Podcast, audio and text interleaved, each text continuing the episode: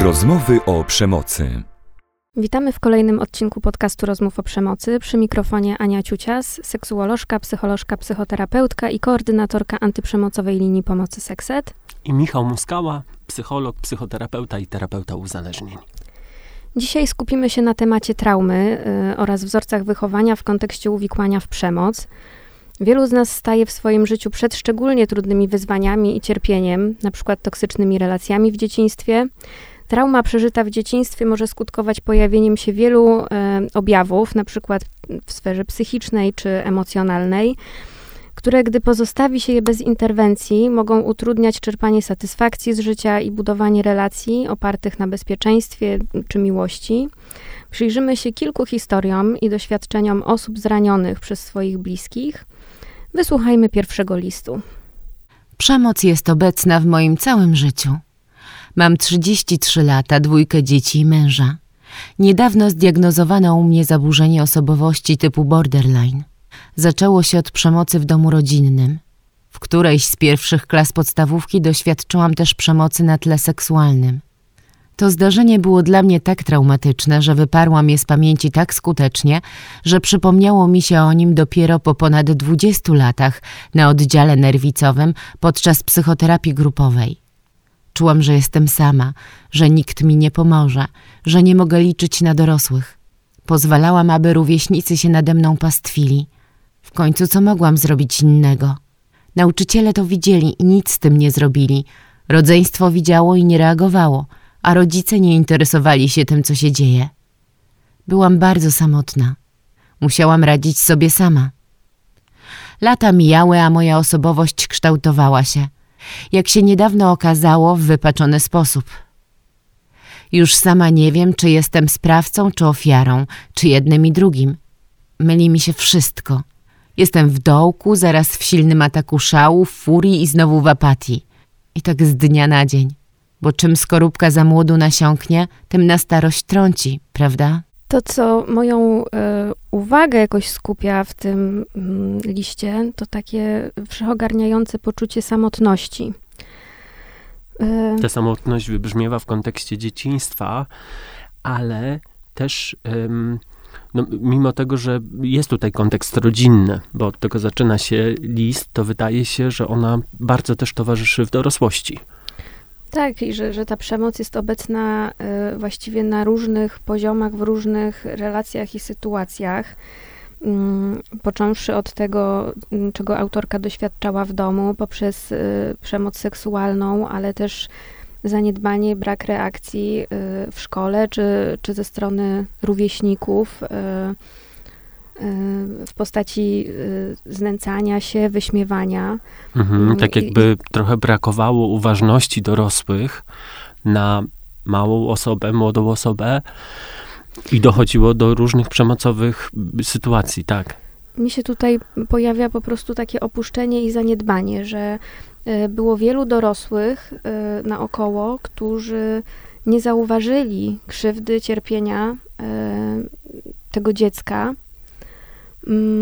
I w związku z tym, mm, tak jak autorka pisze, nauczyła się myśleć, że muszę radzić sobie ze wszystkim sama, że nikt mi nie pomoże. Mhm. Myślę, że to jest takie mm, dramatyczne, zwłaszcza jeżeli y, myślę o doświadczeniach dziecka. Pewnie. Które jest, ma mniejsze możliwości, kompetencje radzenia sobie. Ja też myślę y, o tym, że tutaj pojawia się y, takie zdanie, że nauczyciele widzieli i nic z tym nie zrobili. Czyli, że byli inni dorośli, którzy zauważali to, co się dzieje. Mm, no, rozumiem to też tak, że, że, że to jest właśnie perspektywa tej młodej osoby, mm, bo pewności nie ma. Czy, czy właśnie byli inni y, dorośli, którzy mogli czuć się zaniepokojeni. No ale ewidentnie brakowało tej uwa uważności na to, co się dzieje. Nazywanie przemocy to y, jest to, y, co, co tutaj nie wystąpiło i co wydaje się takim dramatem w tej sytuacji. Czyli zauważenie, ale też nazwanie i powzięcie różnych interwencji, które mogłyby ochronić autorkę. Mhm. No właśnie, ale tu jednym y, z rodzajów przemocy, który może się wydawać nieoczywisty, jest zaniedbanie. Y, I to, że mm, dorośli, czy to opiekunowie, czy inni dorośli naokoło, y, nie interesują się dzieckiem i właściwie jest ono pozostawione w pewnym sensie same sobie, mm, jest to forma y, przemocy, bo my jako ludzie mamy też potrzeby emocjonalne, potrzebujemy poza tym, żeby e, zadbane były takie podstawowe potrzeby jak głód, czy nie wiem, mówi się ubranie, y, że dziecko nie chodzi brudne, y, że takie podstawowe potrzeby materialne, no to mamy też potrzeby emocjonalne, y, które wynikają z relacji z innymi ludźmi, z rodzicami, opiekunami, czy też innymi dorosłymi. I one są niezwykle ważne w kształtowaniu się właśnie wzorców. Tutaj mm, autorka pisze o tym, że zdiagnozowano u niej zaburzenie osobowości typu borderline. E, I myślę sobie, że właśnie mm, tego typu zaburzenie e, bardzo często pojawia się u osób, które mają w doświadczeniu takie zdezorganizowane więzi, gdzie e, występują różne skrajności, gdzie właściwie trudno się do czegoś konkretnego odnieść, no bo mm, nie ma takiego punktu, który byłby bezpieczny i stały, że jest duża zmienność, że te relacje zależą od czegoś, na przykład od tego, czy się postaram, co zrobię, a jednocześnie też to są takie relacje, gdzie mm, dochodzi do zaniedbania, e, czyli to, to dziecko, młody człowiek e, nie jest e, obiektem zainteresowania dorosłych. Mhm. Też Takim myślę w kontekście w ogóle. Tak, myślę też w kontekście granic, takich zdrowych granic, bo granice są potrzebne. Mm, że gdy ich brakuje, to też przykładać się to może y, właśnie do, do kształtowania się mm, no, jakiegoś wzorca y, osobowości. Y, odniósłbym się też do tego, co rozumieć przez um, takie hasło jak zaburzenie osobowości, za, czy mhm. zaburzenie osobowości y, z pogranicza, takiej chwiejnej emocjonalnie, y, czy narcystycznej, czy, czy jakiejś innej, bo tych typów jest kilka, to tutaj mówimy o takim stałym, y, dosyć sztywnym wzorcu emocjonalnym przeżywania y, emocji, ale też reagowania reagowania myślami, ale też reakcji takich fizjologicznych, który ukształtował. zachowań różnego rodzaju, że to jest takie wielopłaszczyznowe, wielopoziomowe. Tak. I że właśnie tego typu y, osobowość może się kształtować, jeżeli jest podatny grunt, zarówno biologiczny, mhm. jak i to, o czym powiedziałaś, y, czyli no, pewne czynniki takie społeczno-kulturowe, wychowanie, zamodelowane wzorce z dzieciństwa.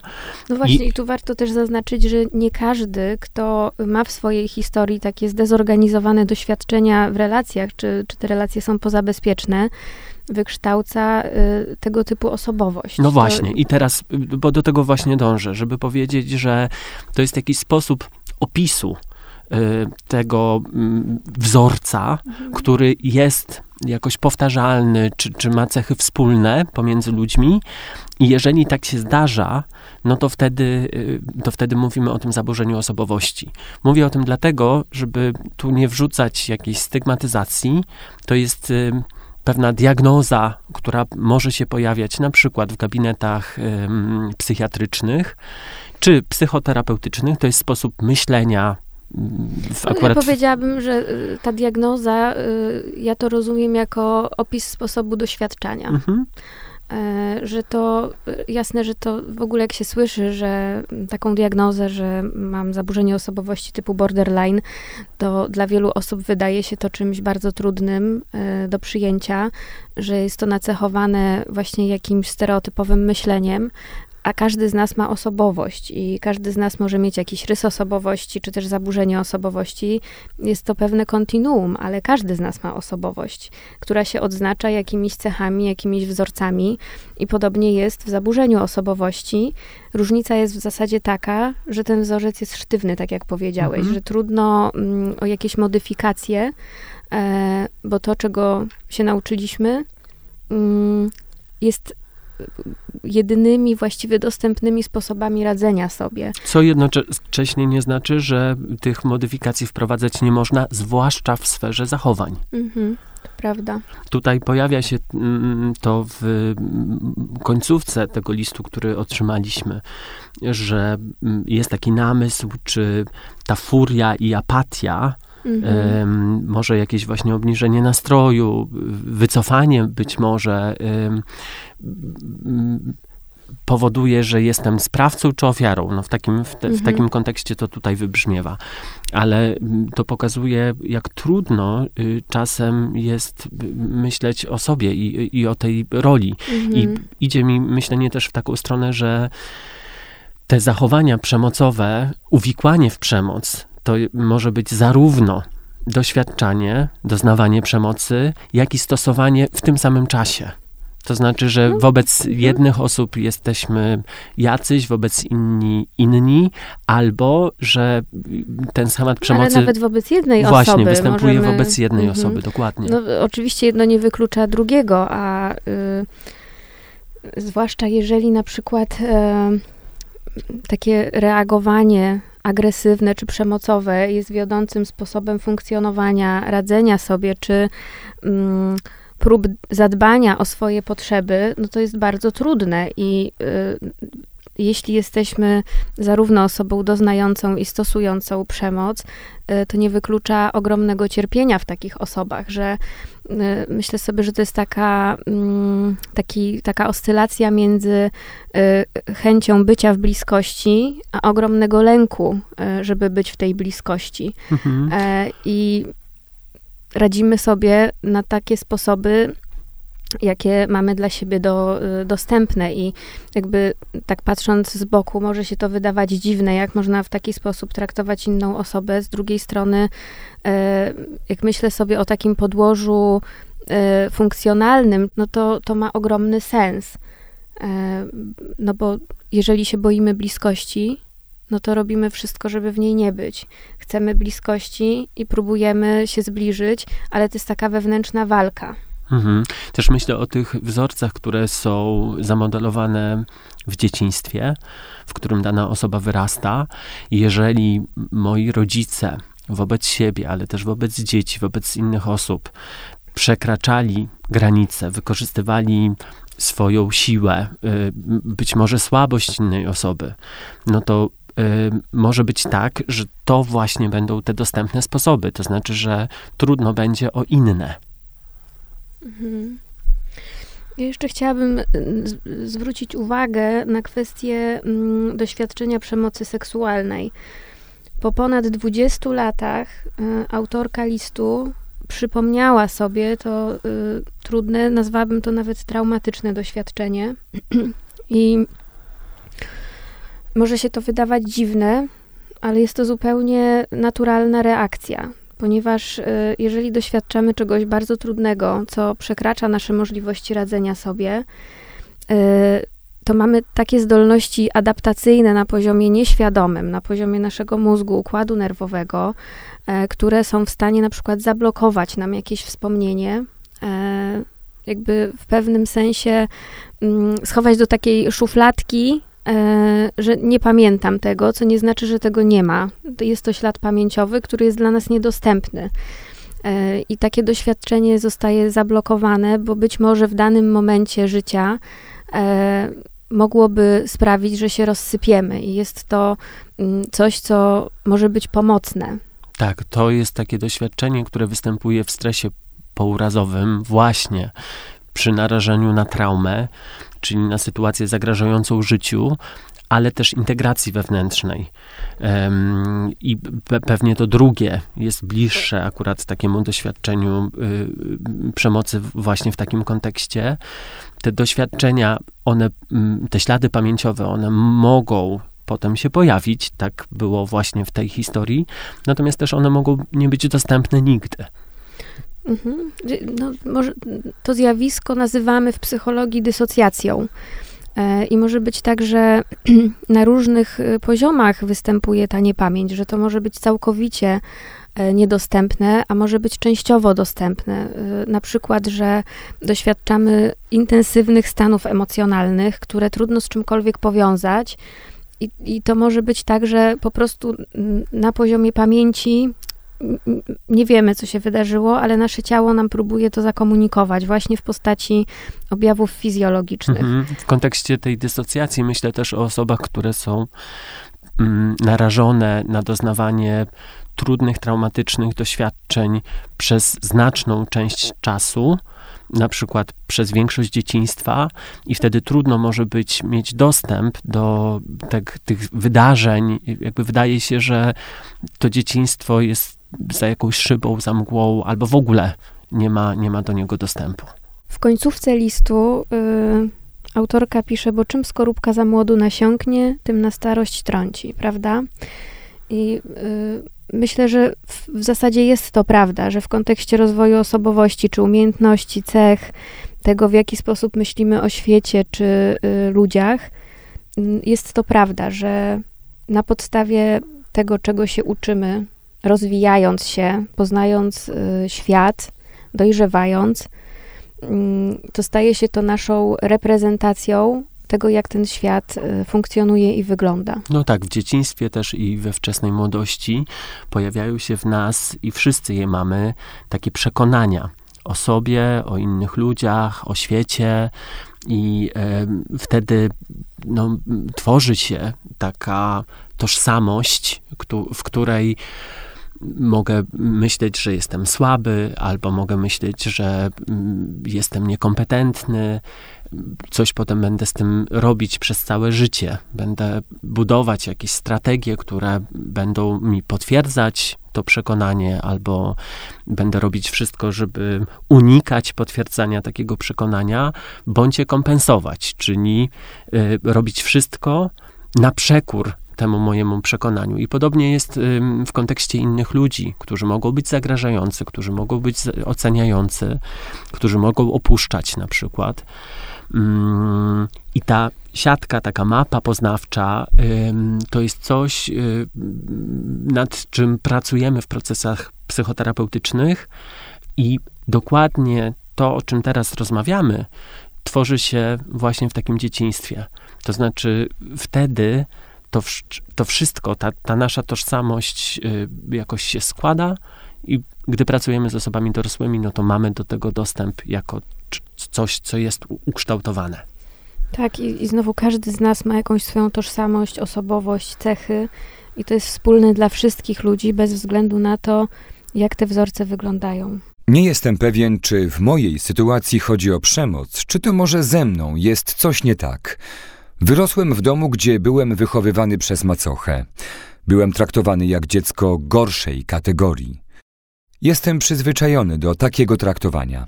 Ponad 20 lat jestem w małżeństwie, które jest dla mnie koszmarem.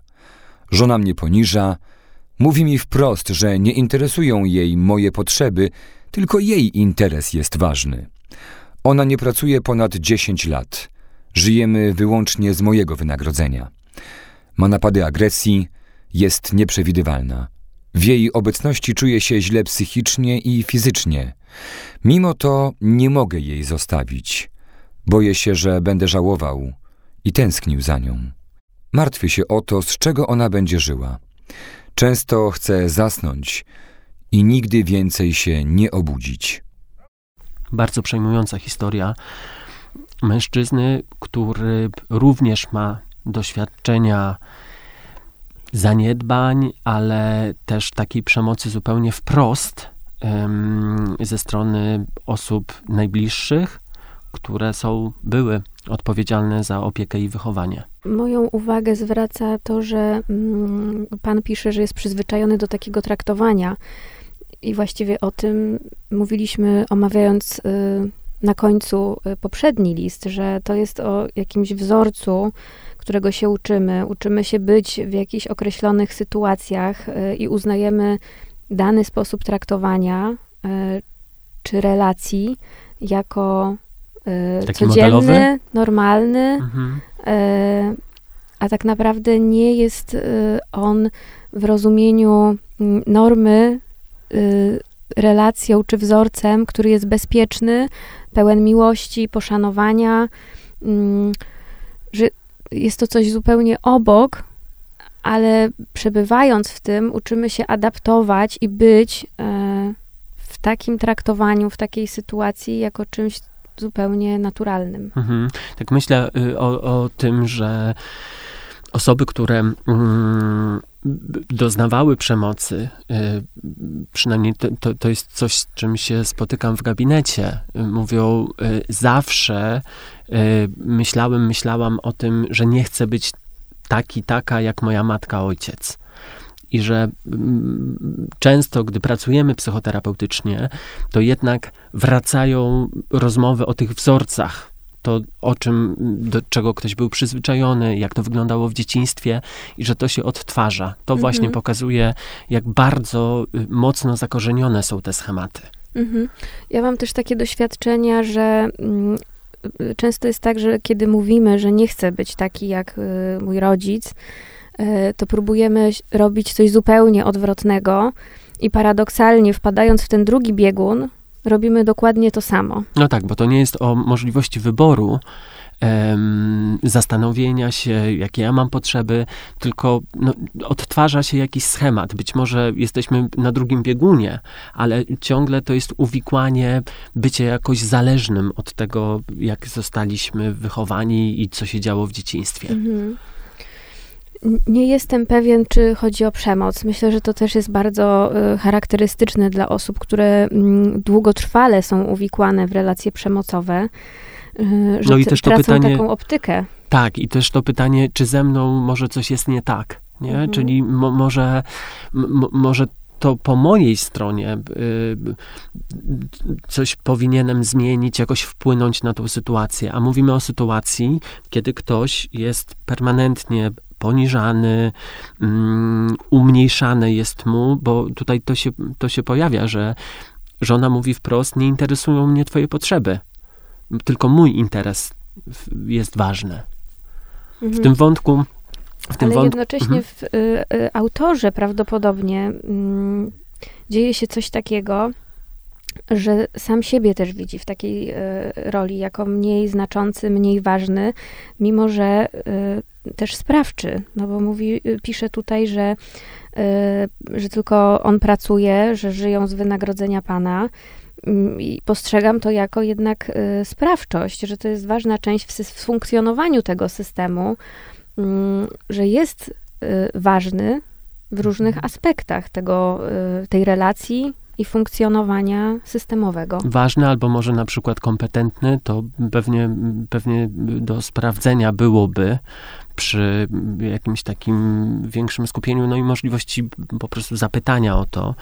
Mm, natomiast y, pojawia się dyskomfort psychiczny i fizyczny aktualnie i pojawia się taki namysł, że jeżeli wprowadziłbym jakąś zmianę, y, jeżeli mm, zostawiłbym tą, tą sytuację, rozstał się, no to wtedy może pojawiać się żal i może pojawiać się tęsknota.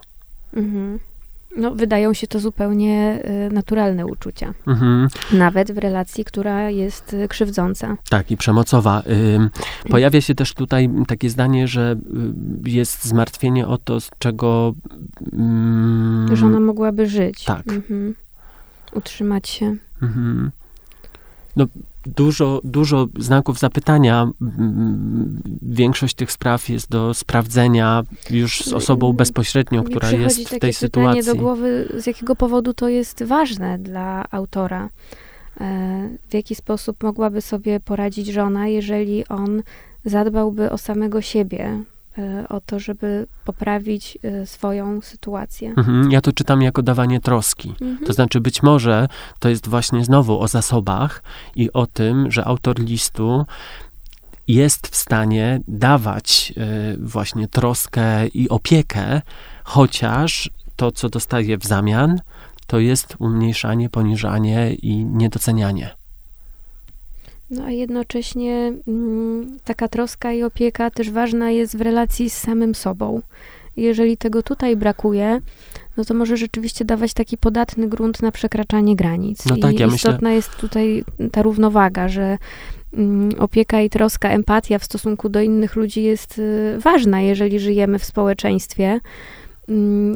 Ale w relacji z samymi sobą to też jest niezwykle ważne. Żeby móc dawać innym, musimy mieć swoje mm, wewnętrzne zasoby i baterie, e, żeby siebie samych nie wyczerpać. Tak.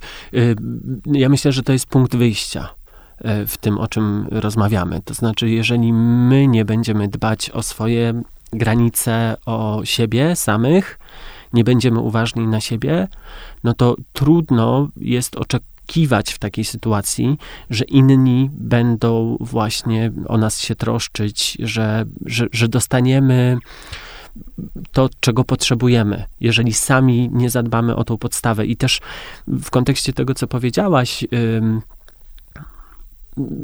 ratownik, który nie ma zasobów, nie będzie ratownikiem, nie, nie będzie w stanie dawać innym tego, co jest potrzebne w danej sytuacji, no bo, i to się pojawia w tym liście, będzie y, czuć się źle psychicznie i fizycznie, nie będzie no, tej energii, o której powiedziałaś. Mhm.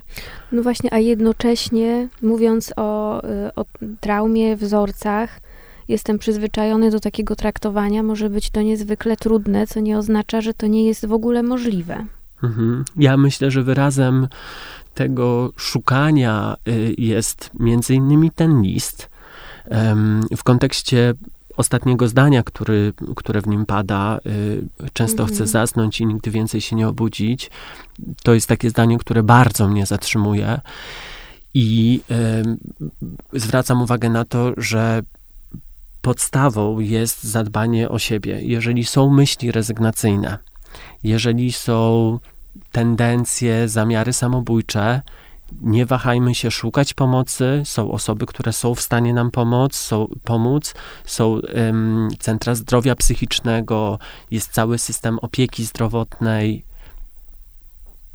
Otwierajmy się na taką pomoc. Mhm.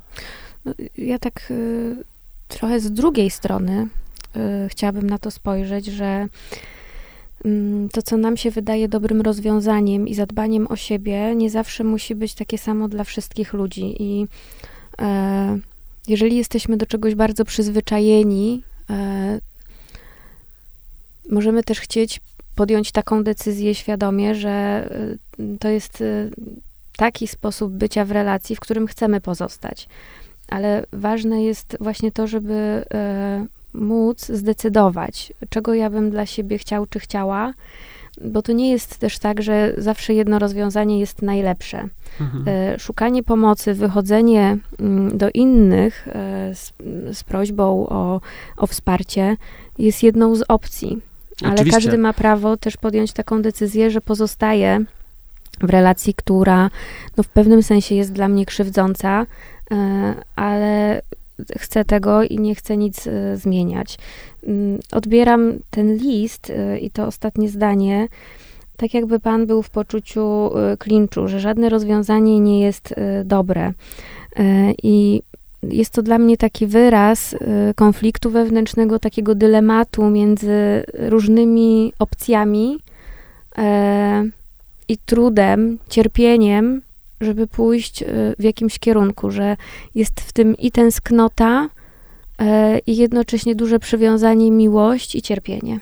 Przejdźmy do trzeciego listu. Moi rodzice bardzo długo stosowali wobec mnie przemoc, wobec siebie nawzajem również. Najczęściej polegało to na wezwiskach. Najchętniej używanym przez moją mamę było ty bezwartościowy śmieciu, a mojego ojca ty menelko. Nie brakowało im kreatywności – Padały oskarżenia o wszystko. Zdarzały się rękoczyny, podduszanie. Matka uwielbiała rzucać przedmiotami. Talerzami, czajnikiem, nożami, krzesłem. Jedno złamała. Kiedy ojciec zbierał słoiki, aby przygotować kapustę, zbiła wszystkie dwadzieścia. Do tej pory mam schowany w woreczku odłamek szkła, który wtedy wbił mi się w nogę.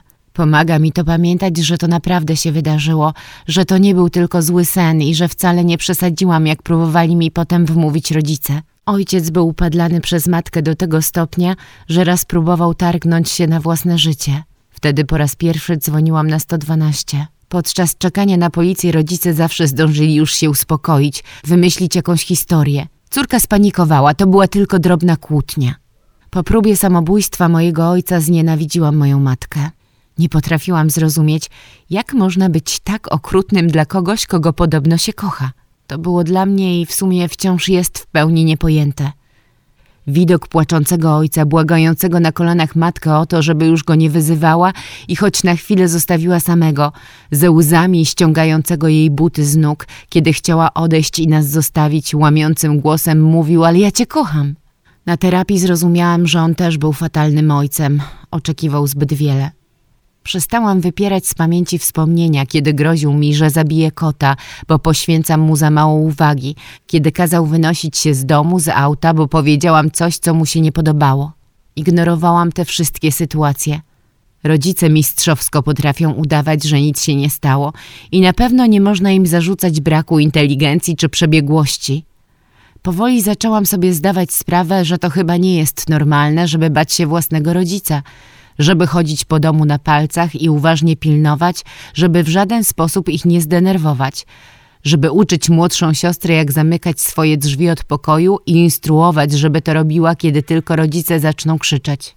Wciąż pamiętam strach, który czułam za każdym razem, będąc poza domem i widząc karetkę na sygnale jadącą w kierunku mojego domu. Bałam się, że to do nich, że w końcu stało się najgorsze. Nie otrzymałam pomocy ani od mopsu, ani od policji. Zawiedli mnie wszyscy, których obowiązkiem miało być mnie chronić. Nie wyolbrzymiam mówiąc, że ledwo to przeżyłam. Wiele miesięcy byłam na skraju. Gdyby nie wsparcie reszty rodziny, nie dałabym rady. Mogę jedynie skupić się na tym, żeby odpuścić, zadbać o siebie, pozwolić sobie ponownie zaufać ludziom. To, co skupia moją uwagę i też jest takim punktem wspólnym e, dla poprzednich listów, to to, że dorośli zawiedli, że nie spełnili swojej roli, że nie zauważyli, nie pomogli i to różni dorośli. Poza rodziną też osoby postronne, obce, służby, ale też y, ten list pokazuje, że nie wszyscy dorośli tacy są, tylko y, jakby wciąż brakuje nam tej uważności, że jest jej za mało w tym, żeby chronić dzieci przed krzywdzeniem, czy zauważać to, co mm, nie jest w porządku. Ja z jednej strony myślę o tym, co powiedziałaś, bo za, zaczęłaś od zaniedbania, a jednocześnie to, co przykuwa moją uwagę, no to jest bardzo wikłająca, przemocowa, opisana w tym liście relacja z własnymi rodzicami. Taka, y, w której dzieci są narażane na y, ataki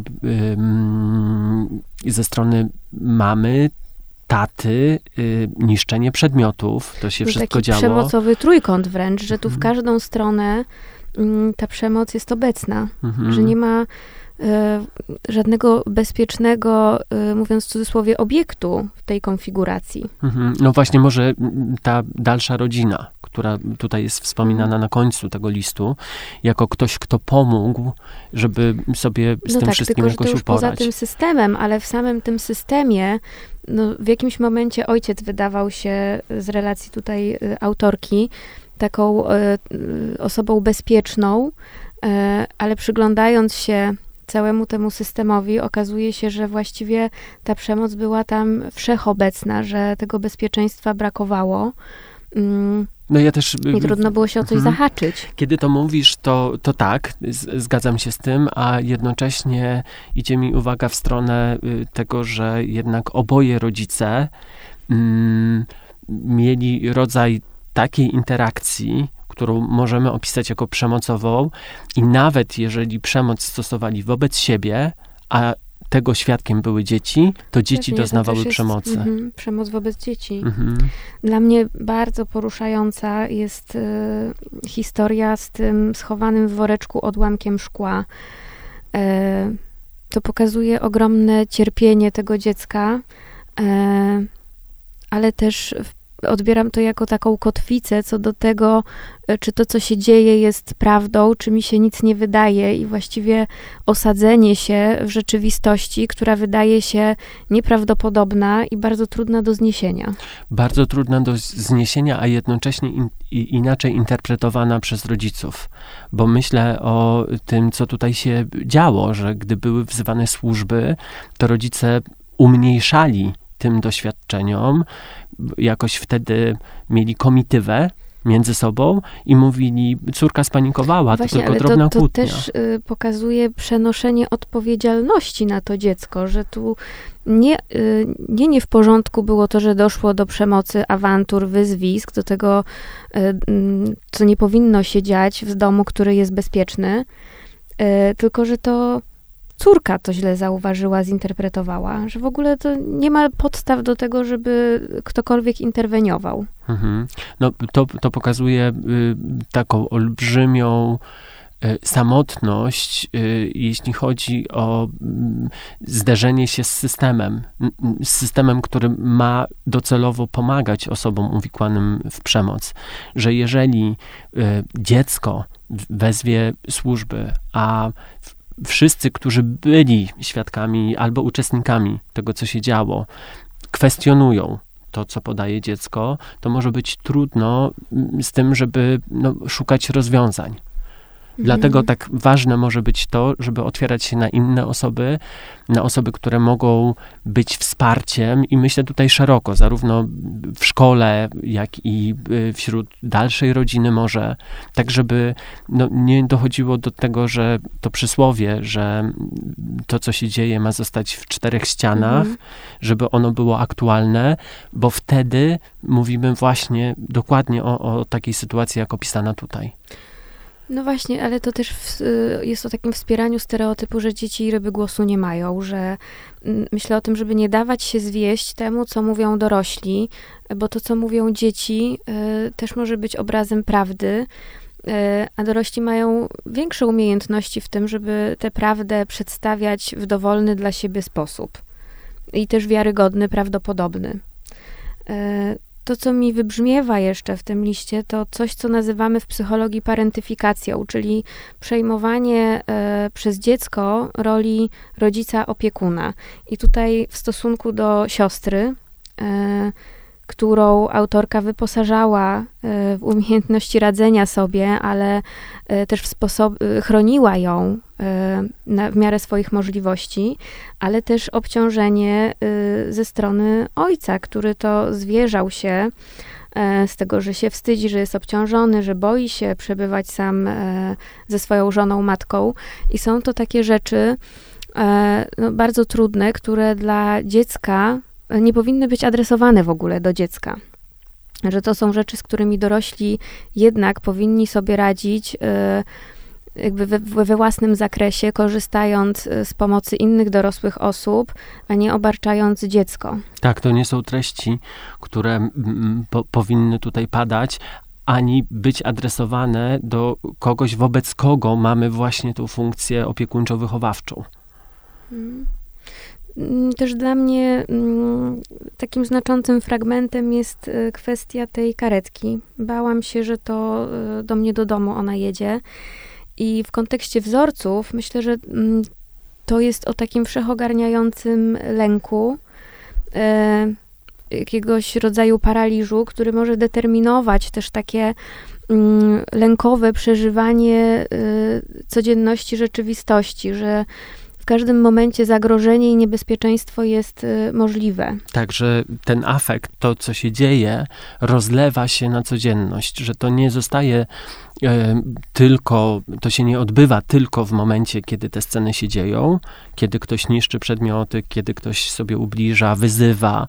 Też ten sposób komunikacji, który był obecny w domu autorki, y, bardzo jakoś y, też jest y, charakterystyczny dla przemocy, czyli No wyzywanie się. Ale też zastraszający, dezorganizujący, bo to były krzyki, e, czyli coś, czego się można bać, jeśli ktoś krzyczy, jest e, jakoś e, nad wyraz dynamiczny w swojej ekspresji, no to, to nie jest naturalny sposób e, reagowania. Mhm, a jednocześnie, gdy się do tego przyzwyczaimy, e, w cudzysłowie oczywiście, to potem może być trudno być w relacjach, które są bezpieczne, w których nie występują takie natężenia, takie nasilenie emocji, w których nie ma krzyku, w Mhm. których rzeczy dzieją się mm, no jakoś wolniej, spokojniej. Mhm. I właśnie paradoksalnie to, co mówisz, może wzbudzać brak poczucia bezpieczeństwa, że jeżeli nie dochodzi do tak skrajnych, silnych zachowań, emocji, No tak, to E, może że wtedy dzieje mnie się nie kocha coś, na Tak, przykład może ktoś. mnie nie kocha, że dzieje się coś y, podejrzanego, Mhm. dziwnego e, i w różne strony to właśnie może iść. No E, tak, skoro y, ktoś mi okazywał Mhm. uczucia w taki bardzo intensywny spo, sposób, uczucia, ale też że na przykład to była, y, były jedyne sytuacje, w których mogłem, mogłam otrzymywać uwagę ze strony swojego opiekuna. przejmująca historia, jednocześnie ym, dająca nadzieję w pewnych aspektach. To znaczy, że byli jednak y, dorośli, którzy pomogli sobie z tym radzić. Pada też w tym liście informacja o tym, że autorka podjęła terapię. I że terapia y, pozwoliła na to, żeby uświadomić sobie własną rolę w tym trójkącie, czy, czy no, w tym schemacie, y, może nie schemacie, ale mm, w tej konfiguracji, która była w domu, kto za co był odpowiedzialny, jakoś mm, umożliwić powrót do tych, do tych historii, uświadomić sobie właśnie tą swoją rolę, ale też odpowiedzialność. No jest w tym y, nadzieja, bo mm, mogę. Tutaj wybrzmiewa na końcu mogę i myślę, że to jest bardzo ważne słowo, że mogę, a, a nie muszę. Y, Mogę jeżeli- zadbać o siebie. Mhm, tak, jeżeli doznaliśmy krzywd w dzieciństwie, czy nauczyliśmy się wzorców, które nie są pomocne w naszym życiu, to, to nie wszystko stracone. Jeśli się odważymy dać sobie szansę, możliwe jest odzyskanie tej równowagi i satysfakcji z życia, szczęścia i dopóki trwa życie, to ta nadzieja zawsze jest. Słyszymy się w następnym odcinku. Do usłyszenia. Jeśli doświadczasz przemocy, stosujesz ją lub widzisz, bądź masz wątpliwości, czy to, czego doświadczasz, jest przemocą, możesz skontaktować się z antyprzemocową linią pomocy Sekset 720 720 020. Czynną od poniedziałku do soboty w godzinach od 17 do 21. W sytuacjach zagrożenia życia skontaktuj się z numerem alarmowym 112.